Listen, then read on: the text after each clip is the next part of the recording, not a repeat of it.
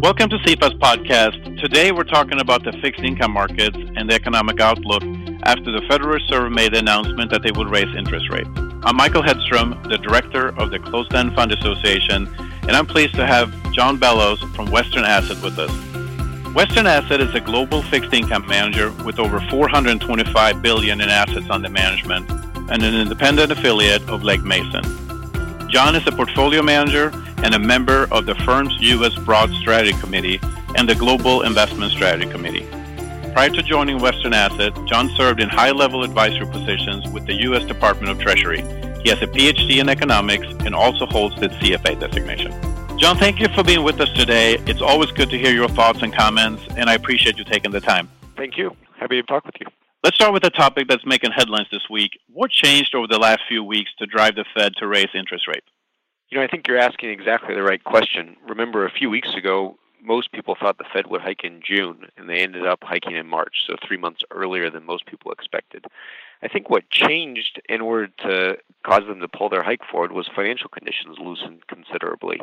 If you think about the month of February, it was a pretty impressive month. Stocks were up 5%, bond yields were lower, corporate borrowing rates were lower, and I think the Fed was responding to that loosening in financial conditions by offsetting some of that with tighter monetary conditions. So I do think it was financial conditions related rather than a significant change in the economic outlook. And in fact, yesterday at her press conference, Janet Yellen said as much. She said there had been virtually no change, those were her words, in the economic outlook. So I do think this was more of a financial conditions motivated hike and less to do with anything in the economic data. There seems to be more optimism on the global recovery front. Does the economic outlook call for more optimism, or are we facing some potential headwinds? What is Western's view going forward? You're absolutely right. There's some more optimism. I, I think the data has been clear. We are in somewhat of a cyclical surge. You know, the employment report last week was strong. You've seen very good sentiment surveys, the ISM surveys, and consumer sentiment and you're starting to see that show up in the hard data as well. So I do think we've seen some better economic growth. You know, that kind of cyclically, it does look a little bit better.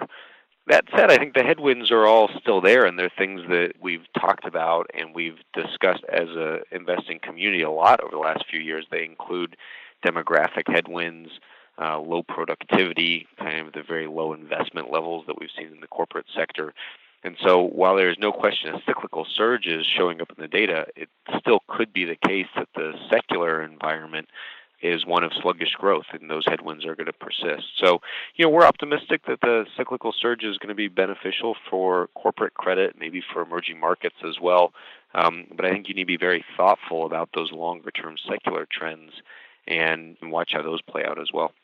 And John, I know you believe that it's important to distinguish between the credit cycle and the business cycle, which are usually very highly correlated. Can you elaborate on this, and what are your thoughts on the credit cycle?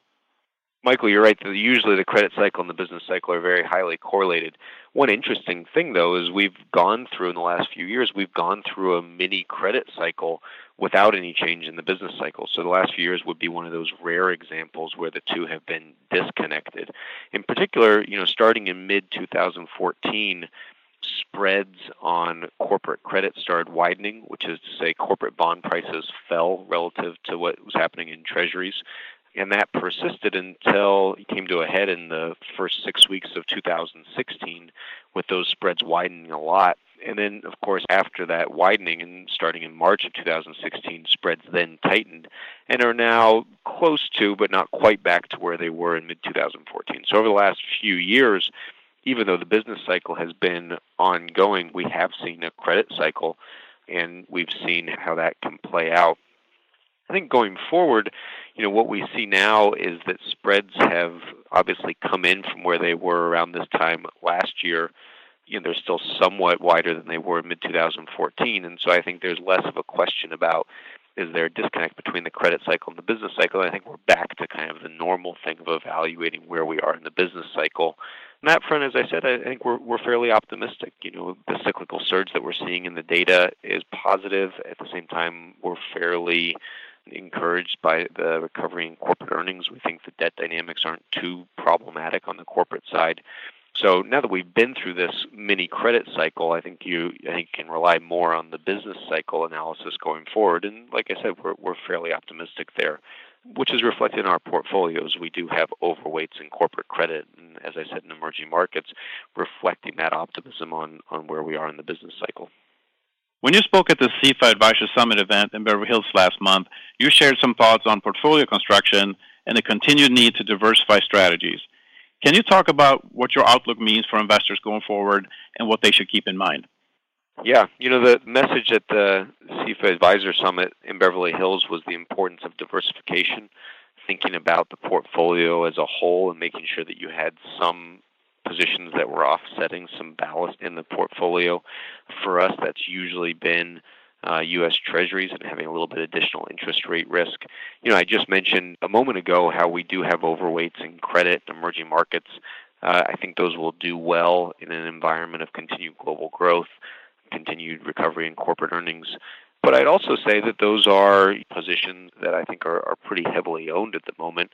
And it raises the question of what would happen if things don't play out exactly as we expect. You know, there's a lot of different pitfalls or a lot of different things that could happen, including a slowdown in global growth. Maybe the new administration underdelivers on some of their policies. China could have a wobble. There's a long list of, of obviously things that could go wrong. And if any of those were to happen, we want to have something else in our portfolio that would outperform in that in that situation. And so for us, that's been US Treasuries. And you know, we think that makes a very nice combination, a very effective combination against the, the credit positions. I think the other thing I'd say about U.S. Treasuries is that you know there's a very strong view in the market. I, I, I almost say it's a consensus view that interest rates, interest yields need to go higher. Uh, you can see that in positioning. There's a lot of people who have shorted interest rates in order to express that consensus view and we just haven't been willing to join that consensus. You know, we're more comfortable having interest rate risk as a ballast. And again, if the consensus is wrong, those positions could be very valuable to us. So we think the portfolio construction is still the most important thing to be thinking about, and in particular, the diversification in portfolios.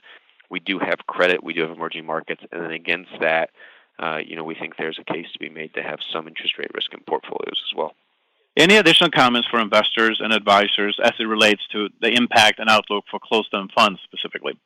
You know, it continues to be a pretty pretty dynamic period. You know, lots of lots of events going on, a lot of um, you know changes, especially with the economic uh, data having turned somewhat, and, and the optimism that you hear, and then combined with the political noise and the headline risk. So you know, it continues to be a very dynamic and, and volatile time. It's one in which I think diversification benefits you, having a very active approach benefits you, and you know we remain pretty optimistic. I think, I think this is a good time to be in markets, and um, you know we think there's a lot of opportunity right now. Thank you, John. I'm glad that you could join our podcast today. We appreciated the overview and your perspective. Good. Thank you. I appreciate it. You can find more insight from Western Asset on their website at westernasset.com as well as information about the closed-end funds on the Legg Mason website at leggmason.com.